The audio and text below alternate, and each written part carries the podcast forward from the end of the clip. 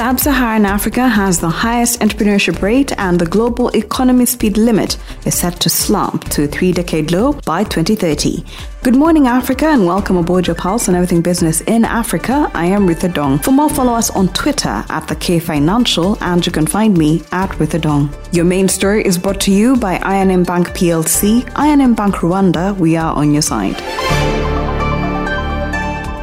At the start of this month, a French civil court dismissed a fast track lawsuit brought by campaigners against energy major Total Energies over its oil projects in Uganda and Tanzania, saying that the case should be examined in depth in a standard trial. And the suit filed in 2019, six French and Ugandan activist groups accused the company of failing to protect people and the environment from the Tilenga oil development and the 3.5 billion East African crude oil pipeline. The campaigners wanted the court to Total Energies to halt the East African projects basing their case on a 2017 duty of vigilance French law that requires companies to identify human rights and environmental risks in their global operations and supply chains and take measures to prevent them. Elison Karuhanga returns to the podcast to analyze what the win means and why they expect similar lawsuits in future. In a recent decision, the court of Justice in Paris dismissed a baseless and vexatious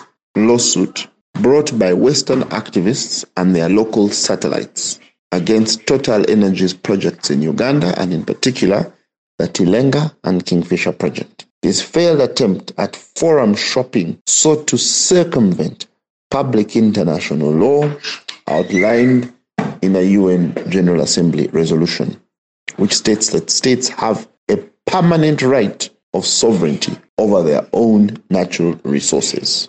The Court of Justice in Paris also held that Total Energies had displayed a vigilance plan that fulfilled all the tenets of the law, rejecting the claims brought by those groups and holding that their evidence was inadmissible. While we anticipate similar lawsuits in the future, it's imperative that we stand firm and resolute in defending the right of our country to develop our resources, attract investment, and work hard to lift our people out of the doldrums of poverty. We must oppose these poverty conservation exercises. And a quick look at the markets. The market segment is powered by the Development Bank of Rwanda. We empower you. WTI crude oil futures held steady at around 74 US dollars per barrel on Tuesday as investors continued to balance the demand supply outlook. OPEC's de facto leader Saudi Arabia said the oil cartel should keep supply steady for 2023 as it navigates a fragile recovery in global oil demand recently clouded by the turmoil in the banking sector. At the same time, sanctions on Russia created uncertainty about supply. Russian Deputy Prime Minister Alexander Novak said the country should increase exports to so-called friendly countries, noting that supplies to India jumped to levels not seen in over two decades. Meanwhile, a legal dispute with Iraq halted around 450,000 US barrels a day of oil exports from the Ceyhan port in Turkey, tightening global markets. More forward looking signals from markets optimistic with China's crude oil imports expected to rise to 6.2% in 2023 to 540 million tons, an annual forecast by a research unit of China National Petroleum Corp showed. And a quick trip around Africa, the executive board of the International Monetary Fund approved a disbursement of $80.7 million under the food shock window of the Rapid Credit Facility to help Burkina Faso address urgent balance of payment needs related to the global food crisis. Food insecurity in Burkina Faso has increased significantly owing to deteriorating security conditions, which led to the displacement of about 2 million people. Unfavorable climate events, supply chain disruptions following the COVID 19 pandemic, Russia's war in Ukraine, and the increasing prices for food and agricultural inputs such as fertilizer and seed. As a result, about 16% of the population is in acute food insecurity conditions. The authorities also face significant macroeconomic challenges. External and fiscal buffers eroded substantially in 2022 as the current account deficit reached 5.2% of GDP, while the overall fiscal balance widened to 10.3% of GDP. Both deteriorations reflect persistent and overlapping exogenous shocks, including a volatile political environment, fragile and deteriorating security conditions, the war in Ukraine, and the post pandemic disruptions in international supply chains. The annual inflation rate in Senegal eased for the third consecutive month to 9.4% in February of 2023, the lowest reading in eight months compared to 10.6% in January. There was a slowdown in cost of food of non-alcoholic beverages, clothing and footwear, health and alcoholic beverages and tobacco. On the other hand, inflation for housing and utilities was steady and transport prices increased faster.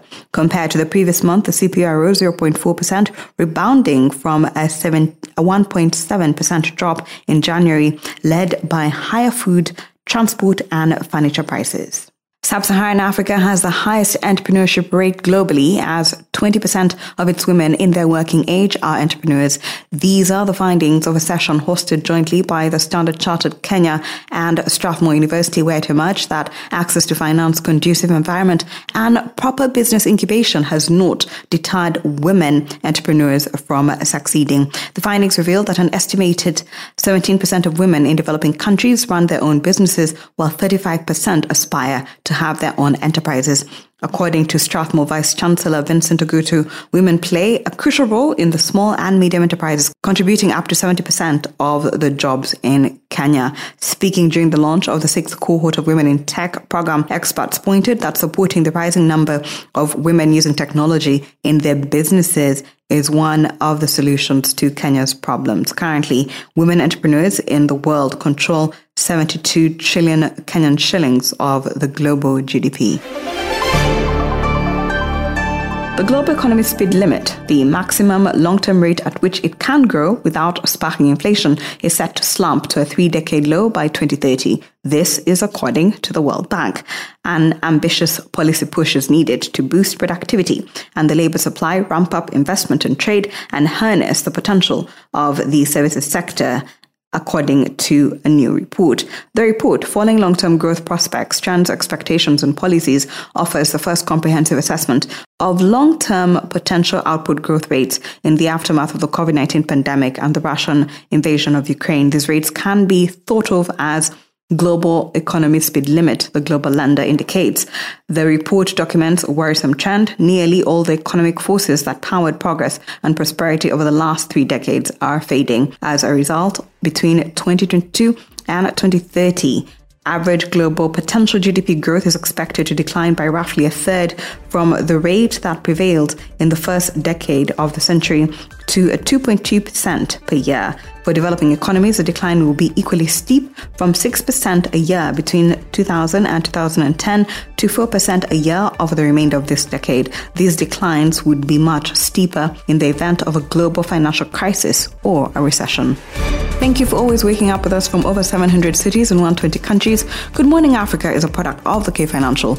If you have any suggestions or you just want to check out more stories, visit our website. That is thekfinancial.com and don't forget to subscribe. You can also find us on all social media platforms at the K Financial and you can find me at Ritha Dong.